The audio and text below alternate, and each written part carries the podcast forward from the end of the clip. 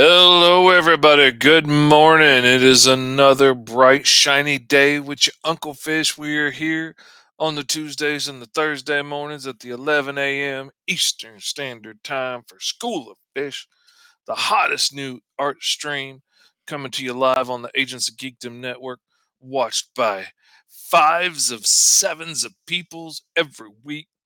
Come back and watch later by up to 45 amazing people so glad to have y'all here.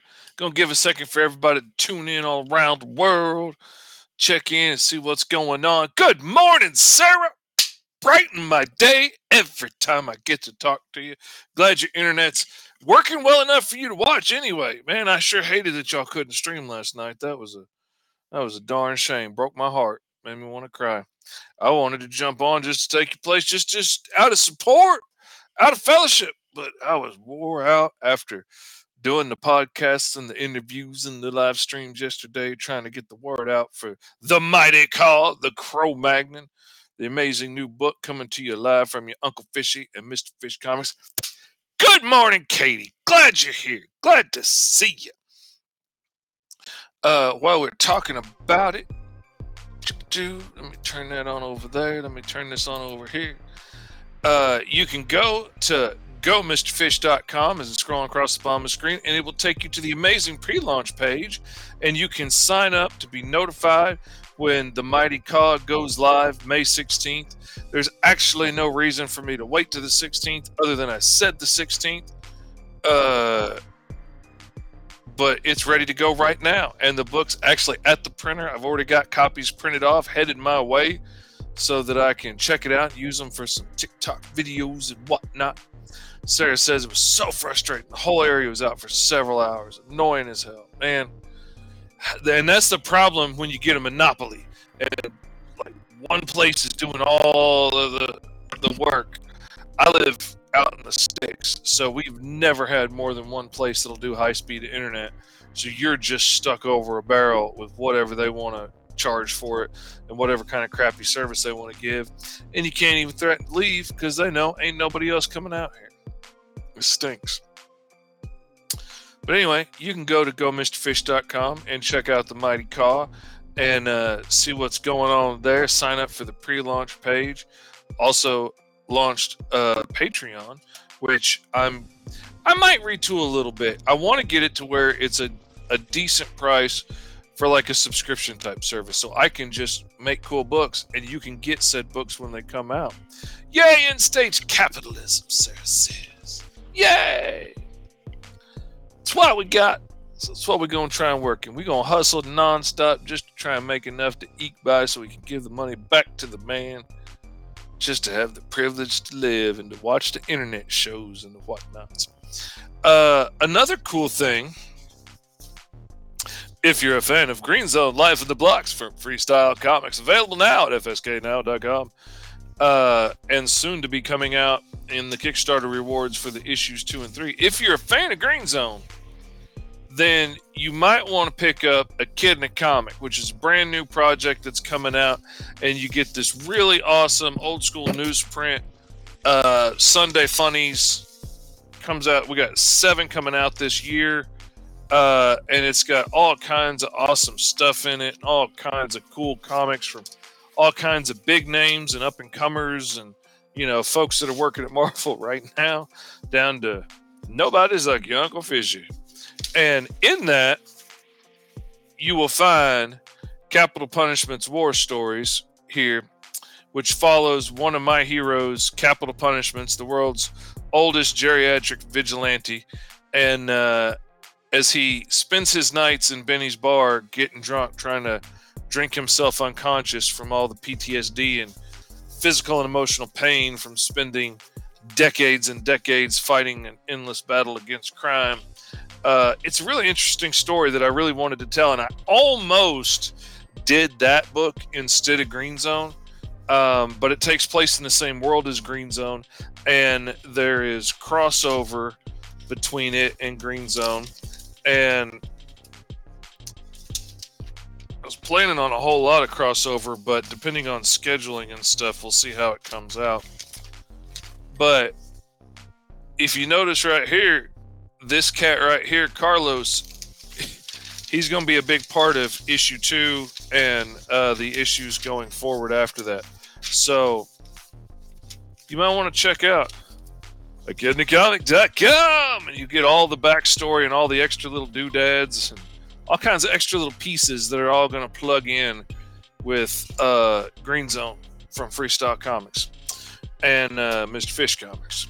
And if you're down for like you want to check out my new book called The Cro-Magnon, well, go to gomrfish.com and sign up now for the pre-launch page. And you'll be notified when the Kickstarter goes live. And we're going to get that sucker going. Like I said, it book is done. It is at the printer. The only thing I have left to add to the book is the thank you page for the backers that back the book. And if anybody has any more questions that they want to put in there to have Kaw answer in the letters page, there's still some room. I answered uh, Sarah and Katie's questions uh, from the stream a couple of weeks ago. And I got to admit, Katie, your question got really dark really quick when I started answering, when Cause started answering that. Not me, because I can't really speak for him. But his answers got really dark really quick. And uh, so if you want to find out just how messed up that is, you need to go to gomrfish.com and sign up to be notified.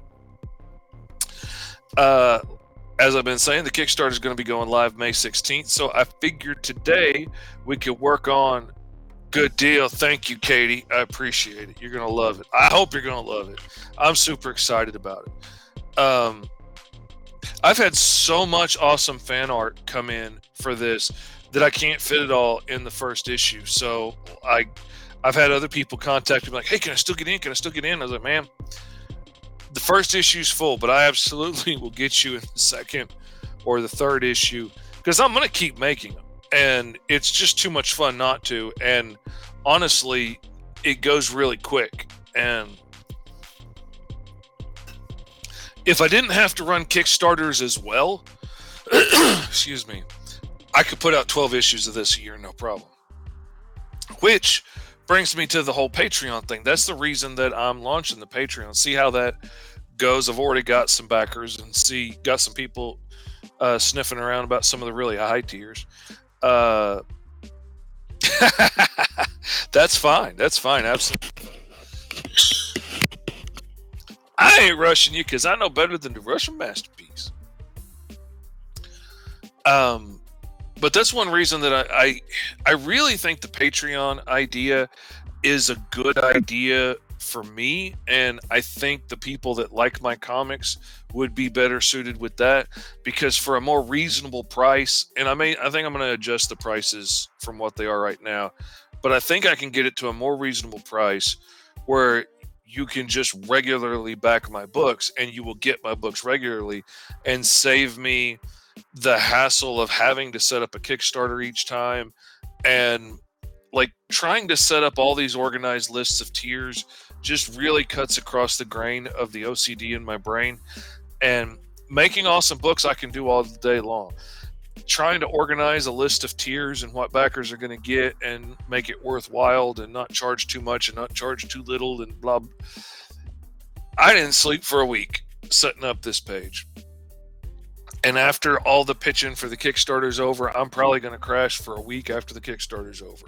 If I could if I could have those 2 weeks back of my time alone, I could get halfway through another issue. So, I'm hoping eventually to be able to move over to Patreon as a subscription type service and just like you pay X amount, you get you get a, each book that I put out, or you get the PDF or whatever is is affordable, you know, for your tier. Or like if you're the guys like the Andrews and the J Mans and the Brad Arneys that want to get all of the variant covers and the posters and stuff, then you can absolutely have that tier too if you want to. But you know, for the rest of us that are on a budget, I want to keep it affordable and just be able to put out books. I appreciate that, sir. Thank you.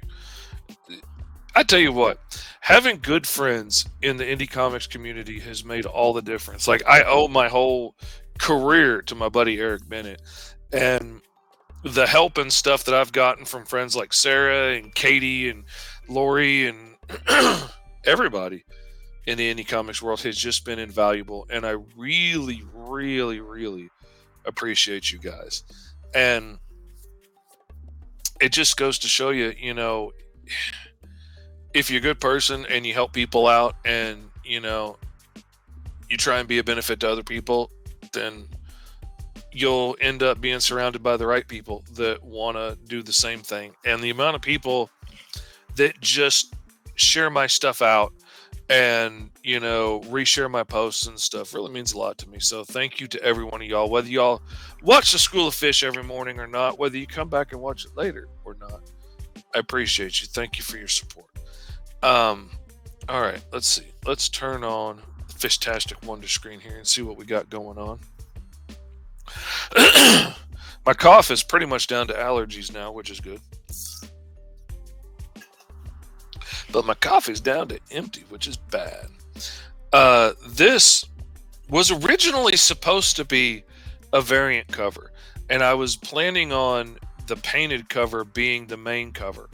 But the more and more I looked at it, and the more I thought about, you know, like sitting at a table at a con, people walking by, seeing my books from across the aisle, from across the way, what's going to make a more dramatic impact? And this image of Kaw absolutely makes so much more of an impact than the painting. The painting is awesome. And I think the painting is a cool premium cover, but this just makes a huge impact. And I've already promised on the Kickstarter page that I'm not going to reprint the variant. So if you want the variant covers, you got to get in now uh, because the order that I place after the Kickstarter is going to be the only time I order those variant covers. And the thought of losing this cover forever, I couldn't do it.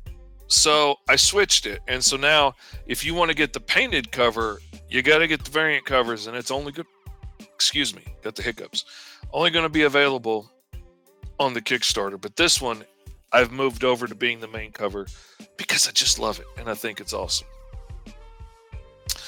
I love this cover a lot. She says they're all good, but I agree with you. This one is a bit more impactful for con settings. Oh yeah, I mean it's all about pop and color and you know really standing out from across the way.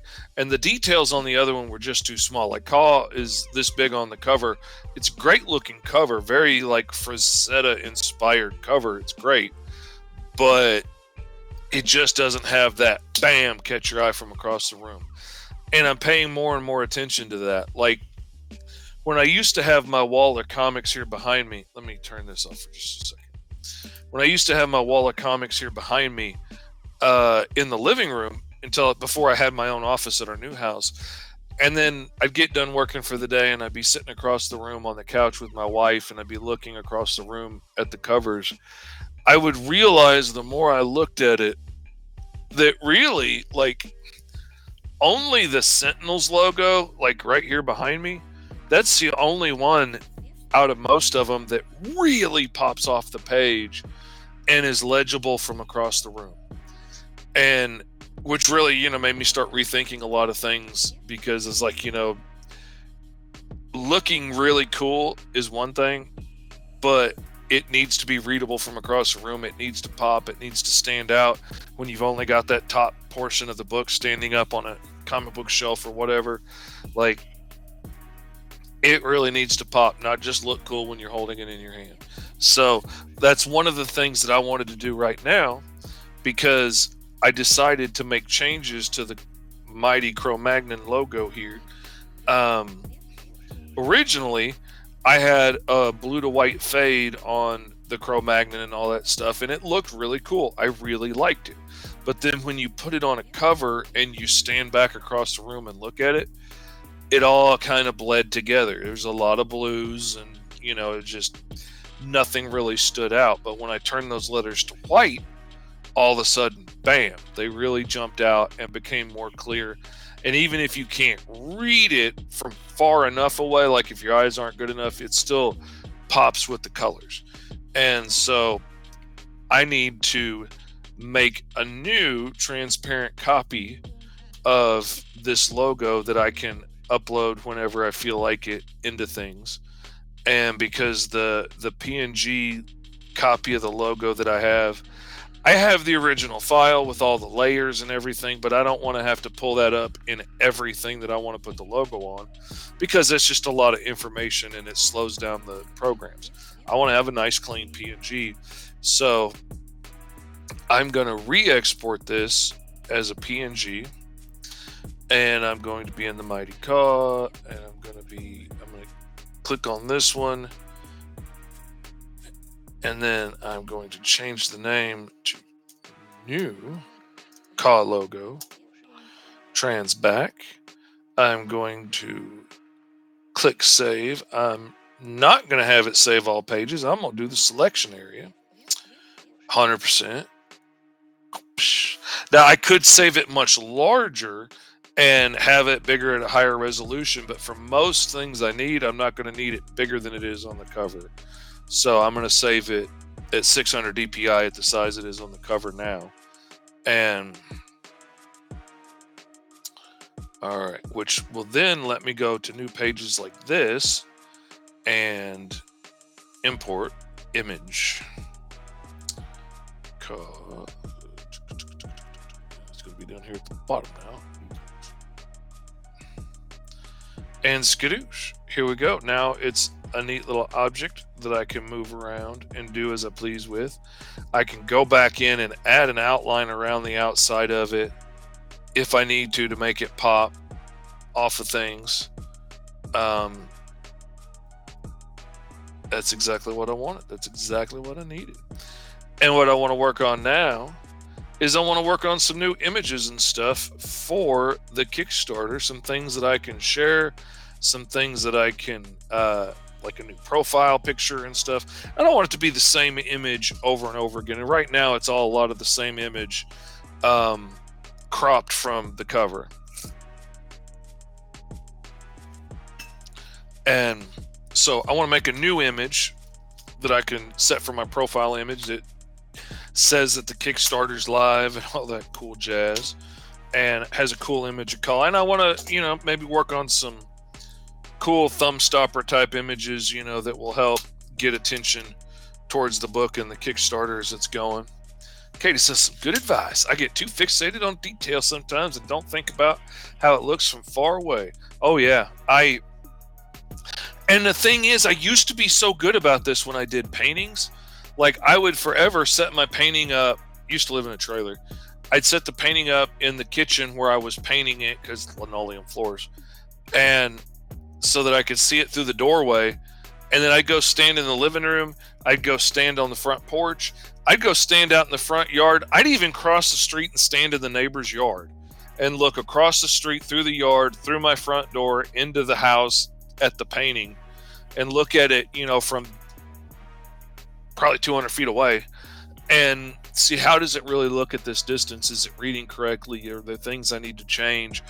And, you know, proportion issues or like uh, issues with not having enough contrast between light and dark to make things pop from each other would be more obvious. I used to always do this. I would like when I'd be working on a drawing, I would set it upside down on the couch and go stand in the kitchen and look at it from across the house and see how does it look. You know, do I need to change it? And at some point, I just stopped doing that when I went to digital. And I tell you, setting my tablet up on the couch with the cover on it and then going and standing in the kitchen and looking through two rooms at it really made a difference in the way I looked at it. It suddenly has a very different feel. And I was like, as much as I love that painted cover, I can't tell what's going on from across the con. You know, from two aisles away, if I catch a glimpse of it, it's just, you know, an orange blur. But this one pops and you see that there's a figure. So I made a change. Kate says linoleum floors are so much better for real paint. Tried to tell my parents that and they didn't listen. I think dad realized his mistake when he knocked over a 1.5 liter tub of white gesso onto the carpet. Oh my murd! Oh my god! Oh.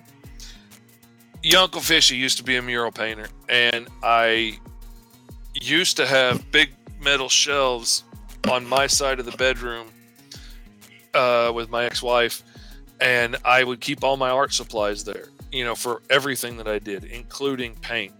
And then one day, I knocked over almost a full gallon of like sandstone, pinkish, beige, orange paint from a mural on the carpet.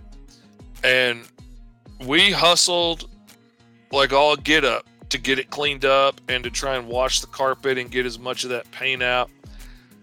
And we really did good. Like we really got a lot of it out considering what just happened. Oh, but that carpet was never the same. Oh my god, it was horrible. Ended up having to rearrange the room and set the bed over that just so we didn't I didn't have to walk on that anymore because it was it was very uncomfortable on my tootsies. Yeah, carpet is not fun for. That was one thing I was really glad about when we got this house with this used to be enclosed garage that's heated and air conditioned and everything is concrete floor. I can do whatever I want in here, and worst case, I can get a scraper and scrape it off. I've covered it with cheap rugs so that you know my feet aren't cold when I come in here, but I can roll up those rugs and just paint away, or work in plaster, or fiberglass, or silicone, or whatever I need to do to make molds or whatever, and not have to worry about it. Oh yeah, I'm telling you, man, I, it does not come out of carpet. it don't. Excuse me. All right let's get to drawing before the whole time's over because my wife's off work today. And I want to get to see my wife a little bit today because I don't get to do that very often. Between her work schedule and me working all the time, there's just not a lot of time for hey, how you doing? Um, so I'm just going to start sketching here and play around and see if I come up with something that I like. Kind of wanting to come up with like a cool expression for Kaw.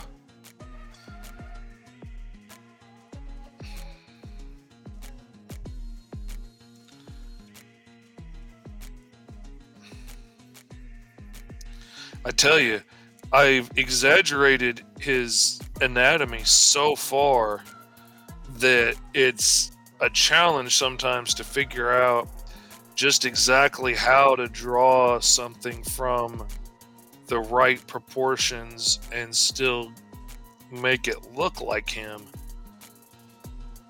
because I've exaggerated everything. Like his brow sticks out so far, and I've shrunk his cranium so far, and his bottom jaw sticks out so far, and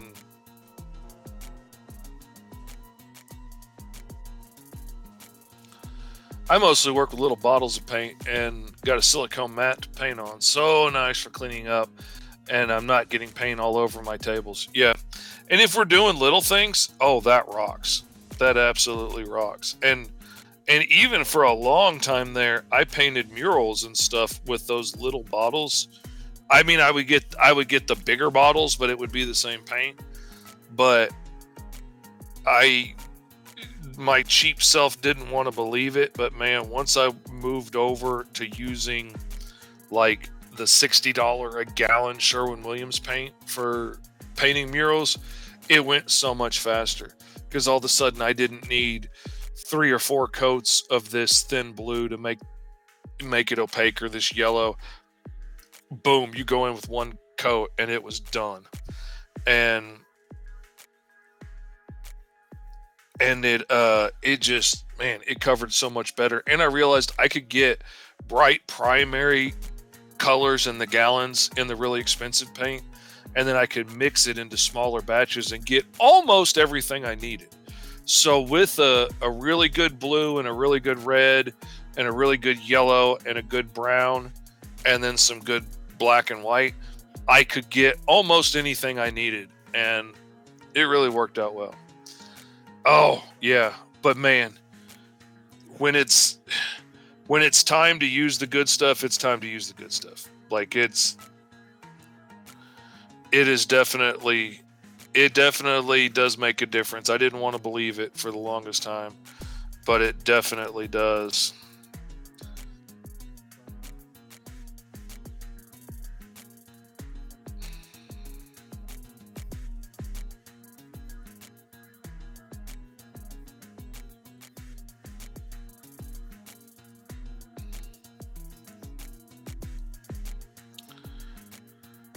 really wanting something that captures the the vicious sinisterness, you know, of Kaw. Like he's he's a brutal dude. He has spent his entire life fighting in the arenas for his life. He is not afraid to end a life in a second.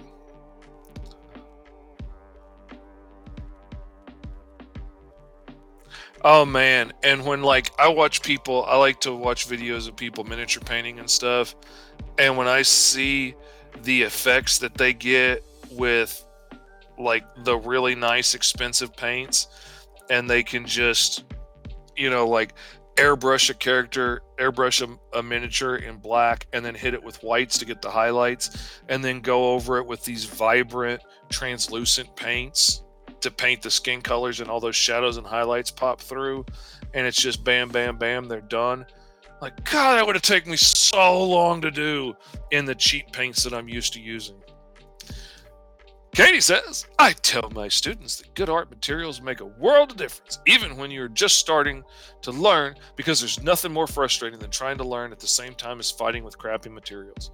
And honestly, you end up you end up learning bad traits trying to compensate for bad materials that later on when you do decide to go to good materials you're going to have to unlearn and that's something that I wish I had considered and just cut out the middleman and just started working with better materials to start with.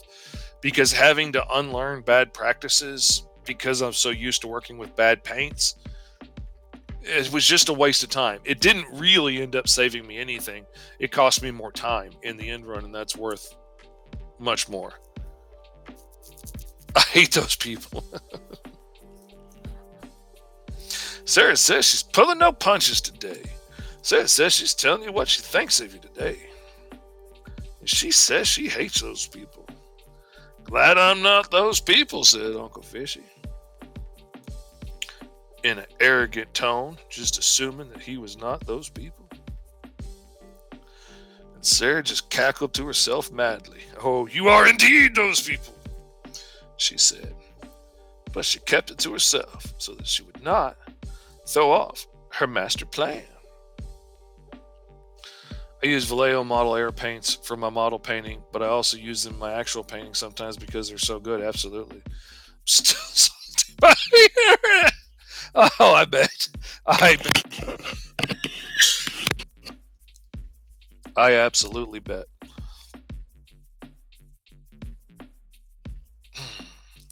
I feel like I need something in this corner above his head here. Or let me see what enlarging him does. I could enlarge him to fill in most of that area.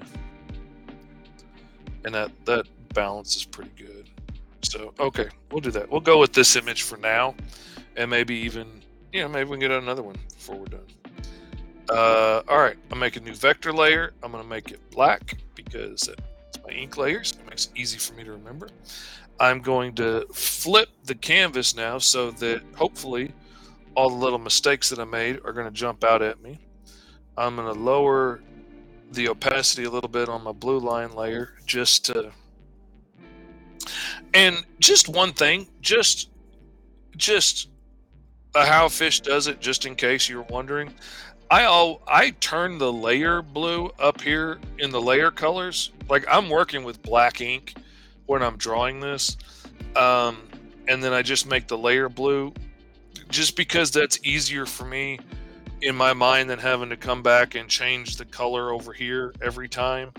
And and every once in a while if I'm working on a few layers of an image, you know, trying to t- hone in an image, every once in a while I'll realize what I just penciled out is actually a really good image and I just want to go with that.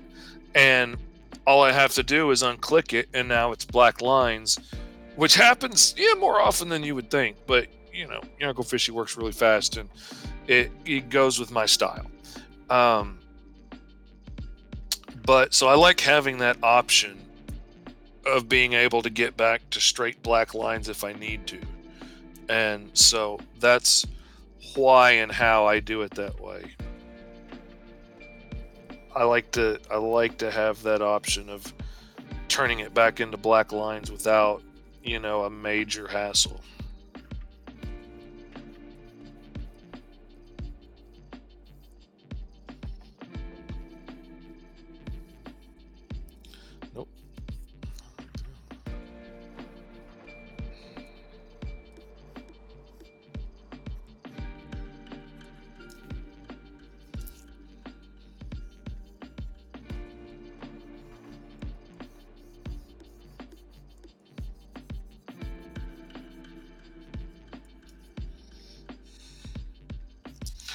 And why do you always start in the eyebrows, Uncle Fishy?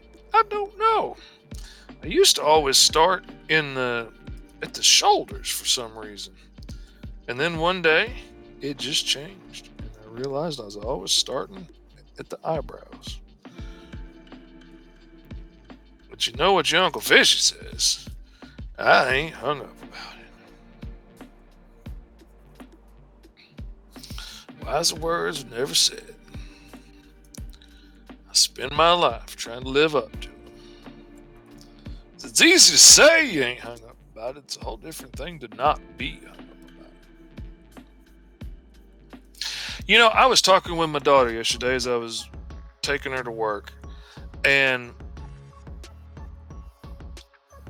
I had a bit of an epiphany recently, and I just wanted to share.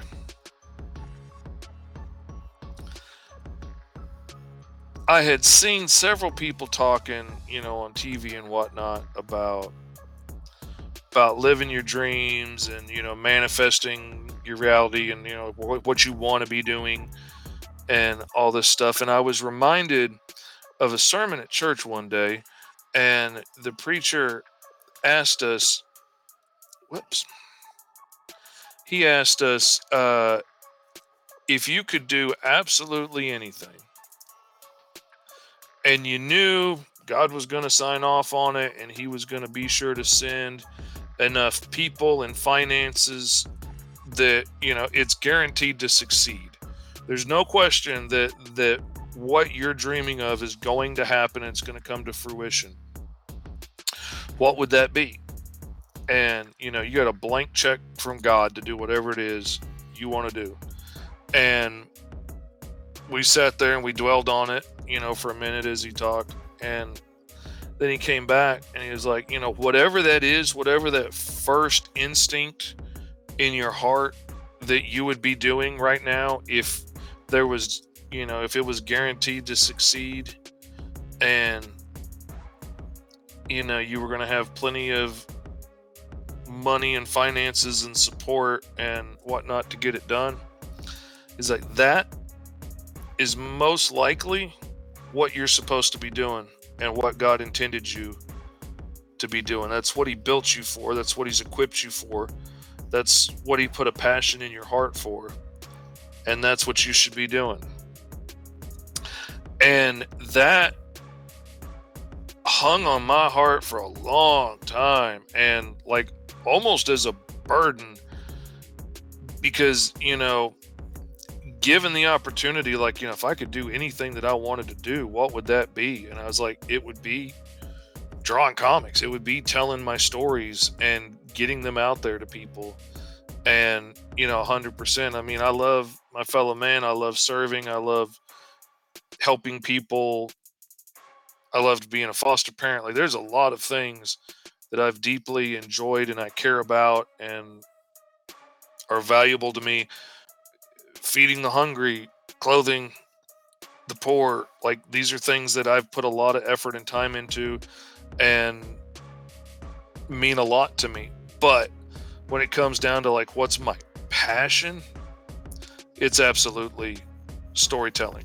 And you know, that's that's the true passion of my heart right there. And those words hung on me for a long time and then when it came time after years of being stuck in a wheelchair, unable to walk, talk, and see, and uh, finally got my Tourette's under in not control, but learned how to live with it enough that you know I could start to do more, and now it becomes a question of what am I going to do with my new freedom? You know, what am I going to do to try and make a living? And you know, I wanted it to be telling stories, but also, you know, I was a realist and I needed to make money and pay the bills. So I tried finding a job anywhere else locally, but for some reason, nobody wanted to take a chance hiring a cripple that couldn't necessarily promise he was going to be able to walk, talk, and see every single day.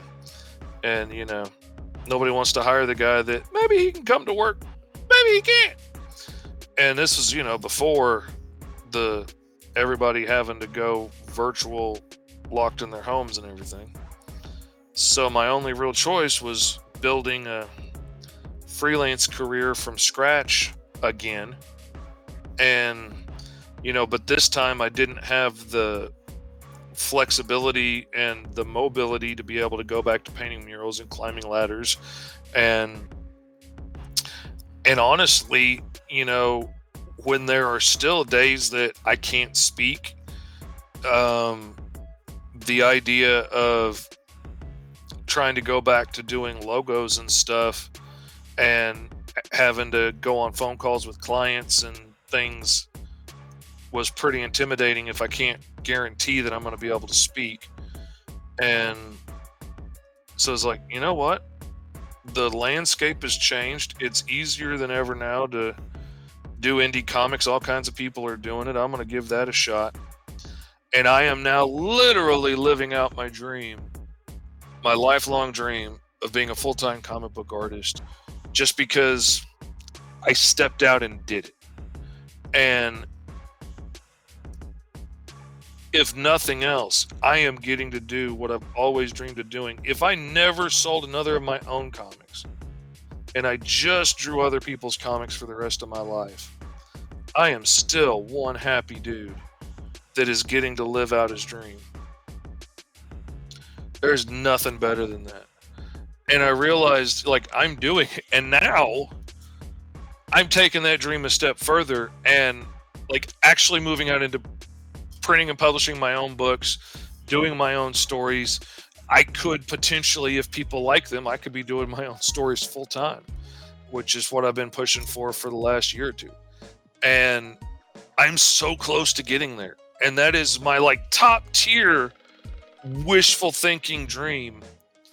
And I'm doing it. And the more I step out into doing it and the more the more I put myself out there, and it's like, okay, I'm going to get past the fear. I'm to make myself do what I'm afraid of. I'm going to give this a shot.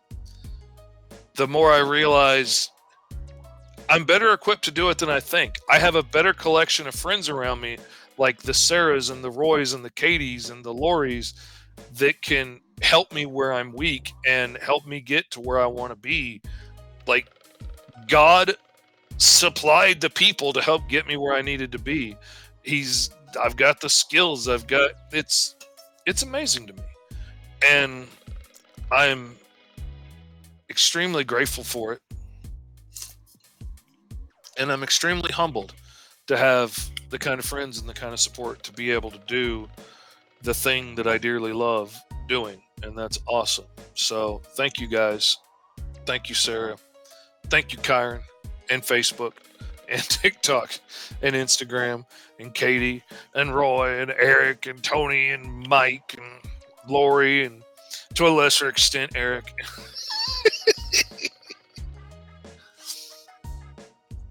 but it's just it's really awesome to think, you know, that that this story and this challenge that he he leveled at us that Sunday morning is now my actual flesh and blood life. That's nuts. It's freaking nuts, man. It's wild. It's wild, wild, wacky stuff. All right, we're gonna make that our reference layer. We're gonna try to, and I can't dare. Couldn't see it. Gonna turn off that layer. Gonna turn off. Well, I'm not gonna turn it off yet. Gonna make me a new layer for doing the flatten and I'm to select this square area here that I put up as a reference. Um,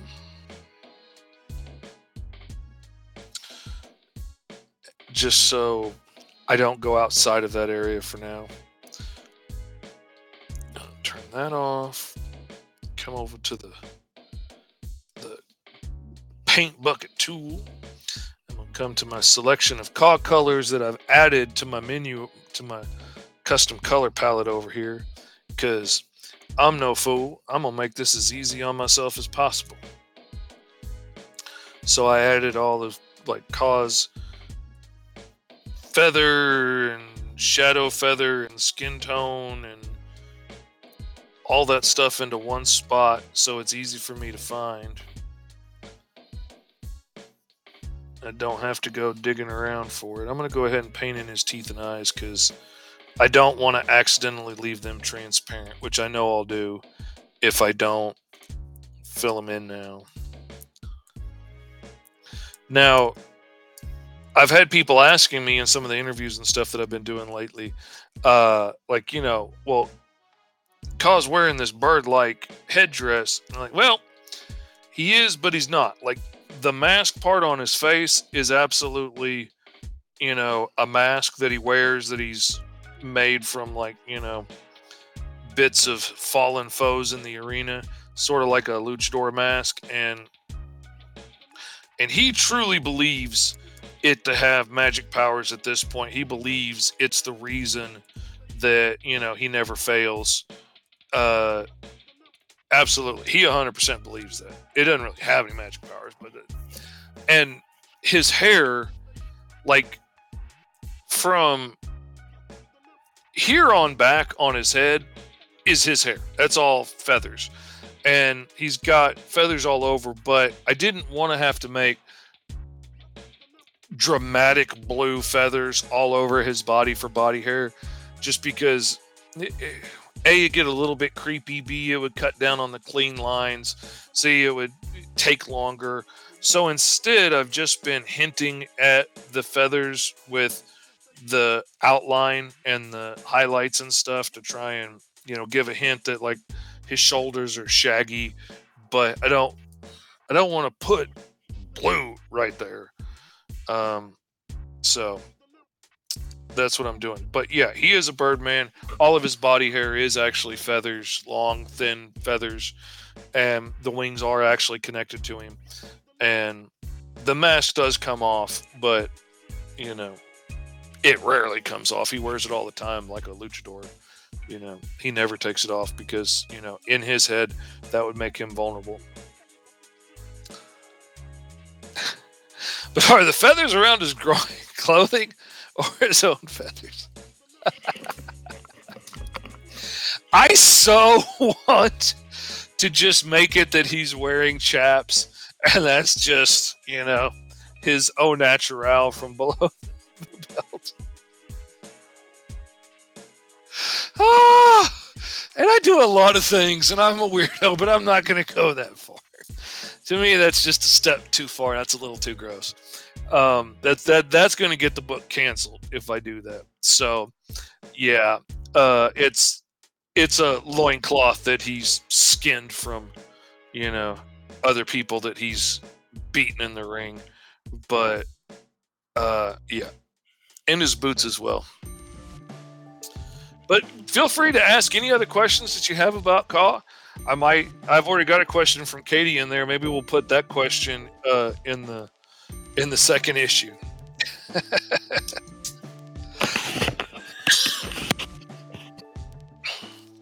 Interesting little tidbit. Uh, up until the up until the slave rebellion that you're going to get to see a peek of in the first issue, get a hint of. We're going to go back and see some of that stuff later on. But up until the slave rebellion, Kaw had never left the arena in his entire life. So, like a lot of things that he says and talks about are based solely from his perspective inside the arena.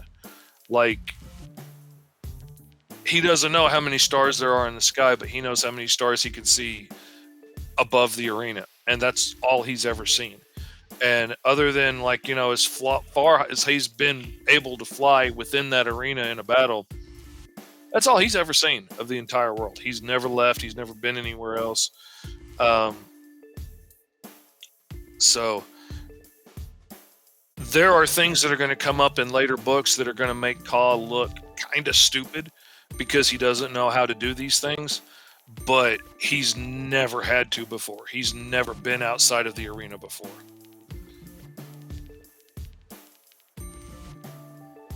Exactly. All right, we've got those flat colors down. So now I'm going to go over here to the actions that I've set up and I'm going to click on my color layer action, which, whoops, and that adds a new layer above my flat color layer, which I'm not really going to do a whole lot of painting painting on that. But then it, I've got my highlight and shadow areas. So, so now I'm going to set my flats as my new reference layer. And then I'm going to come in here and I'm gonna select that blue. I'm gonna select my bright yellow. I'm gonna select my textured airbrush from my highlights. I'm gonna make it a big airbrush, and I'm gonna give it a cha and a cha. And now I'm gonna come in with my selection tool set to a negative subtraction selection going to start selecting out the highlights. I'm cutting out every place where I want to save the highlights. I want them to remain because I'm going to erase everything else and then use it as a mask for my shadows. So I'm cutting out everything that I want to leave and then I'm going to get rid of it.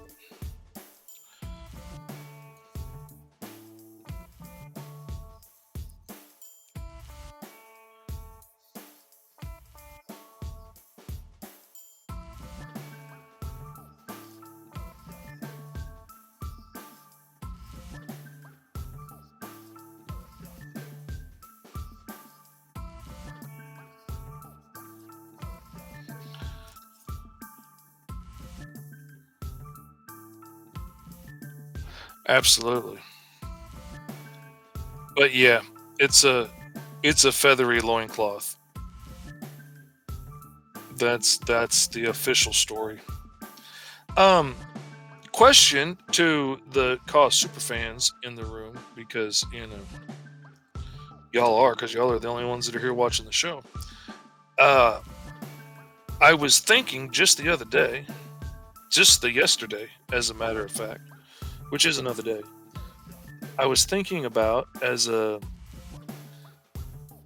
as a stretch goal, adding in a, a source book for Kaw and some of the characters that are going to be showing up soon, and uh, explain a little bit of backstory about the world that he's from, and you know a little bit of his history growing up in the arena and stuff. Do y'all think that'd be something cool? Is that something y'all would be interested in? Being as y'all are the ones here invested all the time, so y'all are the ones that I actually care what you have to say about the subject.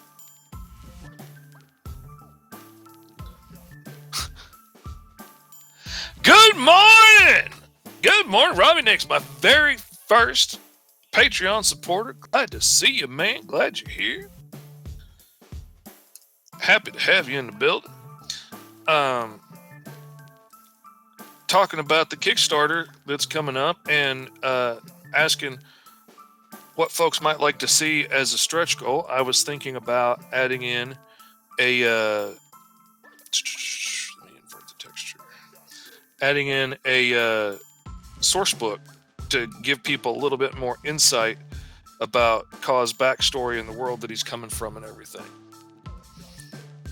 Katie says that'd be awesome. Katie says she's all about the backstory. Backstory into Benjamins, Katie says. That's what she's all about. Cool. And I've already got all the artwork and stuff, so it's a relatively easy extra thing to put together.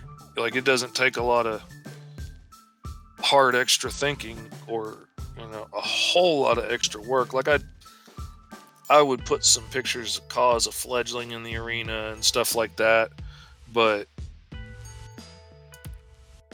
so much of it I've already got artwork for that as I was sketching things out and figuring out what everything was going to look like. And,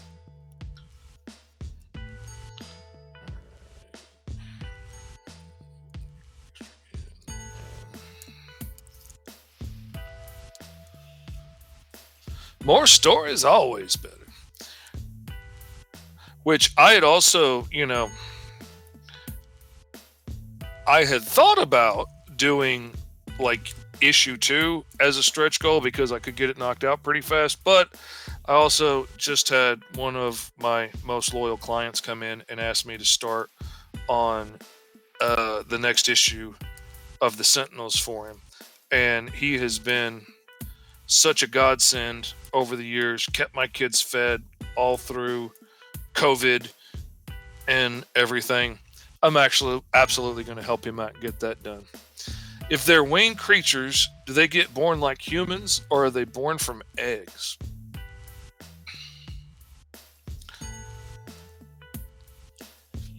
That's a good question, Katie. I'm going to put that in the book. I'm absolutely going to put that in the book. Katie's going to get two questions in the first issue because that is that is a good one. That is a real interesting one, and I've been I've been debating about that. Like you know, in some ways it would make sense, you know, because they are avian. They're born. They're evolved from various birds, and there's there's several different clans on his world of you know varying different degrees of of technological advancement and the most technologically advanced species is the ruling class that's in charge um, but yeah i mean they absolutely are evolved from birds so you know like if we're evolved from apes, we didn't, you know, stop giving live birth somewhere along the way and decide to do it differently. Like we do it the same way chimps and gorillas and apes do. So, you know,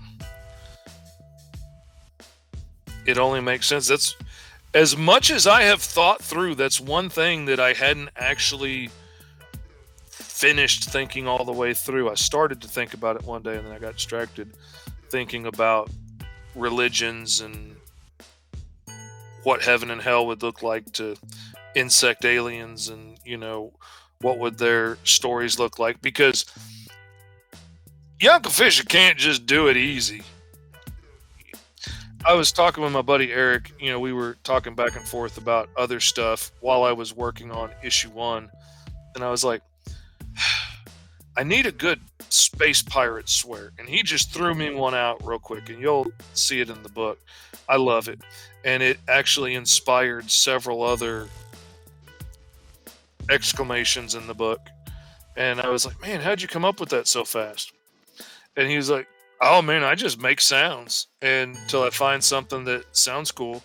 And then I figure out how to spell it. And I was like, man, that's too easy because your Uncle Fishy's sitting here thinking through, like, okay, well, if this species is evolved from bugs, and you know, what would heaven and hell look like to a bug, and what would their religion look like, and and if their religion looks like that, then like, what would be some of the characters in it? What would be some of the stories that you would hold on to that you would exclaim in a point of you know emergency, and you know, so like, you could definitely tell the difference in the book between those exclamations that I made up and the ones that were inspired by Eric's. Um, but it takes all kinds in the world. Does Kaw take the feathers of his fallen foes? Absolutely, absolutely, he does. His mask is is made from the feathers of some of the biggest and baddest uh, crow warriors in the arena that he ended up defeating on his way up as a child. And uh, the beak is from another alien, but uh, he absolutely made this thing to make himself as scary. And he takes the feathers of his fallen foes. He will take bits and pieces. I don't want to give away too much, but Katie asked a question uh, on one of the last shows about what's the worst thing Kaw's ever eaten, and I'm not going to give away his entire explanation because you know I want you to read it in the book because it's awesome and it's gory. But Kaw eats in the ring. I'm going to say that, and that's as far as I'm going to go on that.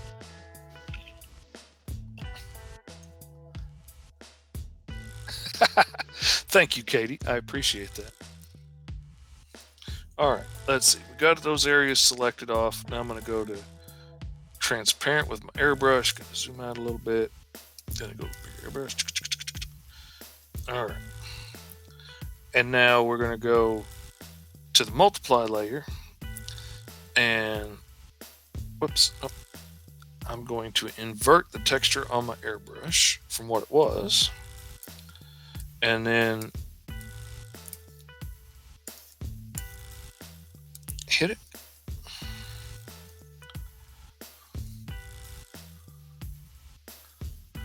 Does race that enslaved the Crowmagnons teach any of their slaves, like basic math and reading and stuff, or do they want them as uneducated as possible so they're easier to control? Uh, like, how much math can Kaw do? Kaw can go up to his fingers and toes. That's as far as Kaw can go. But Kaw has also never had to do math. Like, Kaw's never had to do engineering Kaw's never had to figure out a grocery list or pay taxes. The only thing he has to do is survive the next day in the arena. And so that's about as far as his counting has gone is, you know, how many people were in the ring when we started and how many are still here? Did I miss somebody? Are they behind me? That's about as far as his math has to go. Now, they do train some of the crow slaves to do more technologically advanced things like they have them working in the power plants and stuff and like cleaning condenser coils and you know feeding livestock and caring for children and like doing all kinds of different things so they will teach you exactly what you need to know to do your job but nothing else.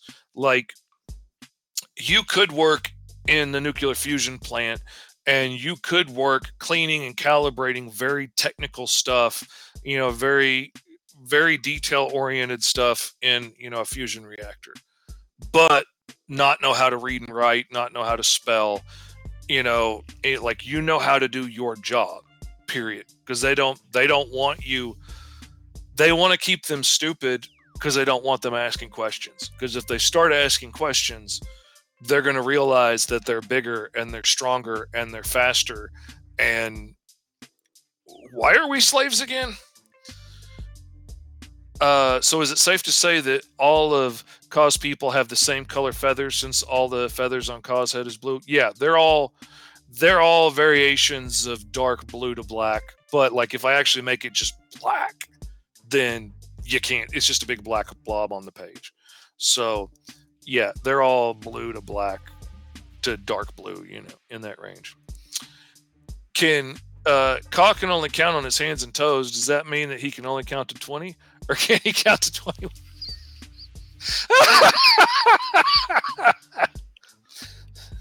only Kaw knows.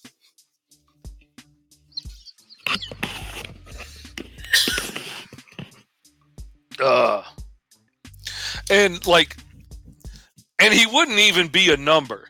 He would be like, you know, okay, there's this many, and like that would that's that's how cock counts. Uh, he's not stupid. He's just uneducated, which is a big difference. You know, he's he's he's not stupid. He's ignorant. He hasn't been taught, and for a reason. But like I said, he's never left the battle arena like since he was first brought there as a child because he was just too unruly and wouldn't listen fought back because you're not going to tell me what to do and honestly if an event that you see on page 2 of the book hadn't happened he probably would have stayed there for the rest of his life uh, but you know, they pushed him too far into something that he would not do, and next thing you know, he's leading a slave rebellion. totally accidentally, totally not intentional. Like it wasn't his plan. It never even really occurred to him to try and escape because, you know, from a fledgling on, everybody that tried to escape got their wings ripped off. And he didn't want that. So it just got ingrained in his head so young that you don't run that once he was gigantic and powerful it never really occurred to him to try. And you know and by this time he's the people's hero and things are going well for him so he didn't have the need to go. And he didn't have any he doesn't have anywhere to go. So, like, you know, other than the little bit he's seen from over the walls of the arena when he's flying high in a battle, he doesn't know any place else to go. He doesn't have any friends or anything that aren't other warriors in the arena. Like, the only people he knows are other warriors who are probably going to get put up against him any day now. So, there's no point in making friends with them because you're probably going to have to kill them or the guards. Like, he doesn't have anybody to run to.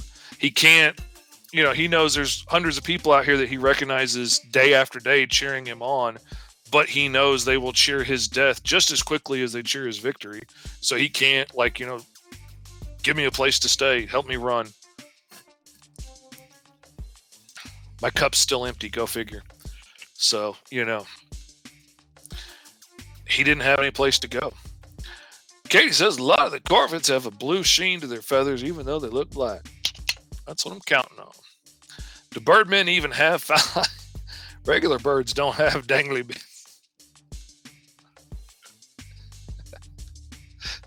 How do you think they make the babies? By sitting on the eggs, she says. But uh yeah, birdmen have bits. I will say that much. I tell you, this book has pushed me into some places that I didn't think I was going to go. I have. There's my boy. I was talking with my boys about it at Sunday dinner, and uh, and I was like, you know, well, it's rough, but it's not like that bad. They're like, dude, like this scene and that scene and that scene, like this is the roughest thing I've ever seen you draw.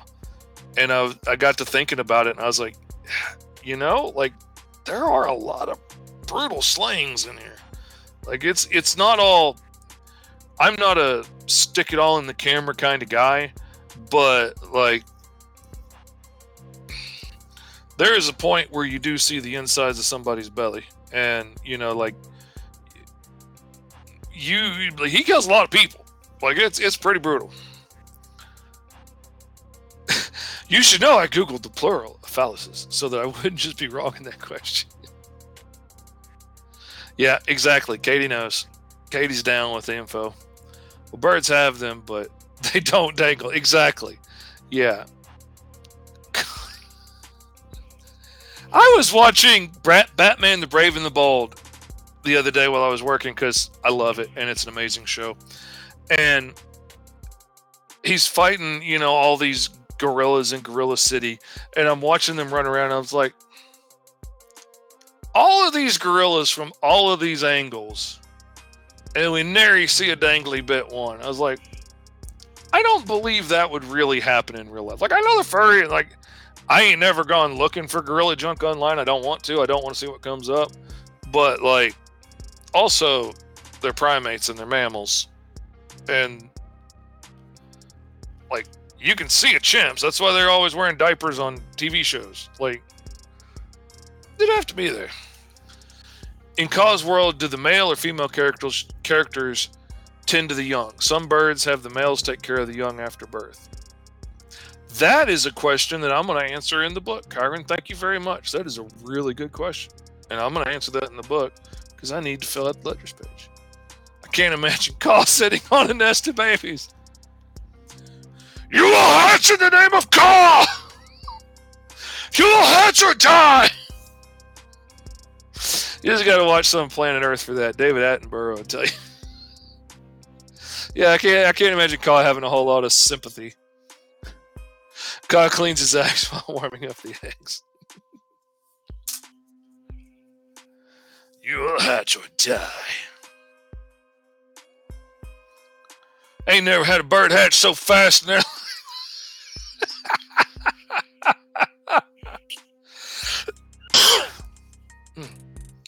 okay, I'm digging this image. I'm digging the way that's come out. Um, now let's flip it back and let's turn on the no, not that layer, that layer for that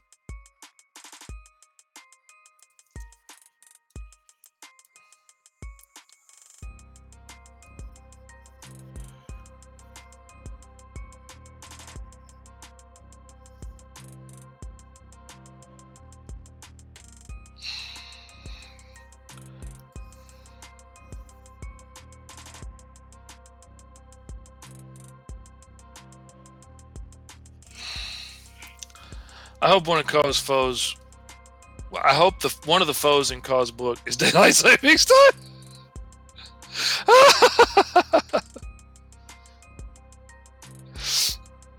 Does Kaw believe it?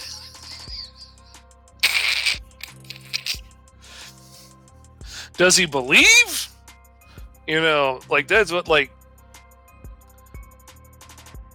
Yeah, you don't have to like taxes to believe they exist. You know, like but daylight savings time isn't quite like Santa Claus, you know. But just just call his DST only true faithful.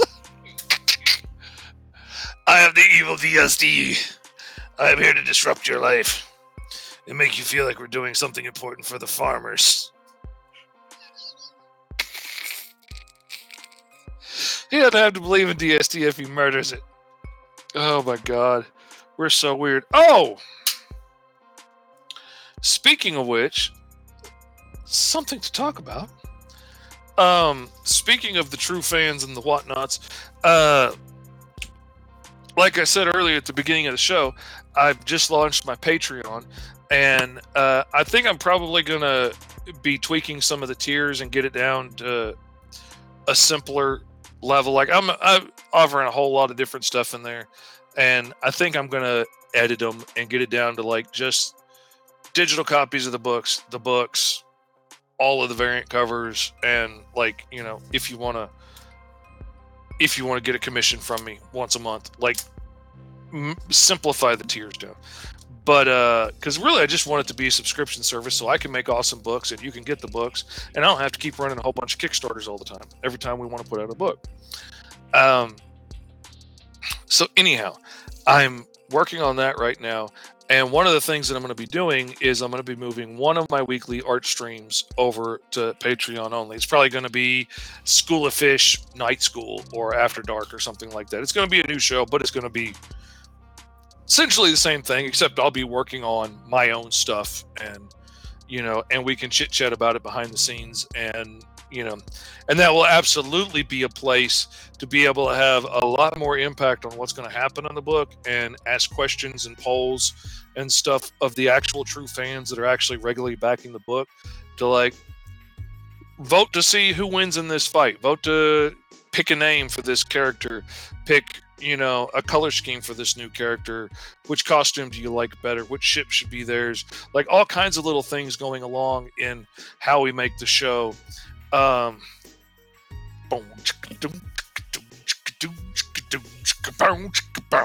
don't nobody want to see that, Kyron. Only a very select group of people want to see that. And if you want to bag it for five hundred dollars a month, you too. No. Uh, but anyway, I'm going to be moving one of the shows over there. It'll probably be the Thursday show. I'm thinking that I'm going to move over there, and I can just use. I might change what day it's on on Patreon but I'm thinking right now I'll leave the Tuesday show here and move the Thursday show either to Thursday or Friday or something on Patreon at a time that's easier. Onlyfish.com, baby. I should I should register that. Sarah should register that for me. Is what she should do. Sign up for my OnlyFish page.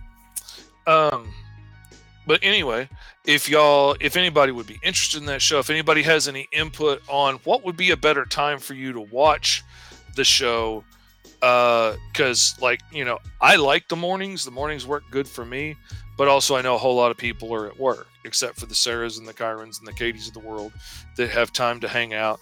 You know, the J Mans and the Boss Mans have to watch on the down low at work.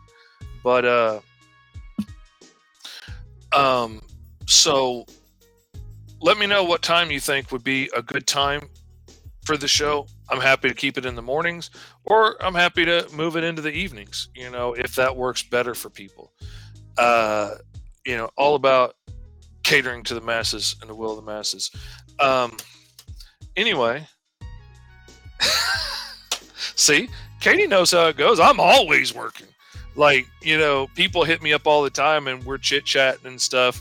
And, uh, and they're like, oh, well, yeah, you know, you're chilling with your family, huh? And I was like, oh, no, I'm working. like, dude, it's like 1030 at night. Yeah, I know. I'm working.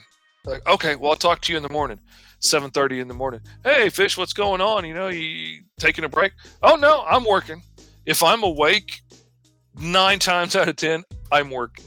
So if we're chit chatting, no, that I love you enough to chit chat with you in between drawing strokes on, you know, somebody's page that's paying me good money. So yeah, appreciate that. Because your Uncle Fishy's always working, always hustling. I'm making mock-ups for our next campaigns. Good times. Good times man, I am so excited seeing that picture of the actual printed comic. Like, I literally sent her the files, and like 15 minutes later, she sends me a picture. It's like, check it out, looks awesome. Oh man, I cannot wait to hold the actual copies in my hand and get to do videos and stuff and show people, hey, check it out. The book is real. Flip real quick. Book's gonna happen. The book is done. Other than like the thank you page and sticking Kyron's question in there and maybe one of Katie's extra questions. Uh, but anyway, yeah, it's ready to go. Uh, I'm fixing to start on the next Sentinels issue, and I'm going to be also working on Kaw in between. I think I'm to start. I think I'm to start taking some time off in the evenings to start working on some Kaw stuff too, rather than just only this one thing all the time. Even though my brain likes to stick at one thing at a time, but I want to get the next issue ready as soon as possible because I want it to keep coming out. I want to keep it in people's face. You know, I'm creating a Kickstarter page for Zaw 4 in between drawing a book for Joseph Dwee Dwa Dewis. I like Twitch more than YouTube for some reason. Don't know why. It's just Kyron's trying to be hip. It's hip to be square, Kyron says hip to be square. Da-na-na-na. Um, oh gosh, there's something else I was going to ask while I was here, while I had a captive audience, and I'm just going to sit here stroking my beard, looking sexy until I figure it out. I can't remember what it was. Man, Dewis. All right, there we go, Joseph Dewis. Cause you're weird, yeah, pretty much, yeah. Don't get to fighting, kiddies. Don't make Uncle Fish come into the comment section. I can't fit. It's two dimensional. You know how fat I am.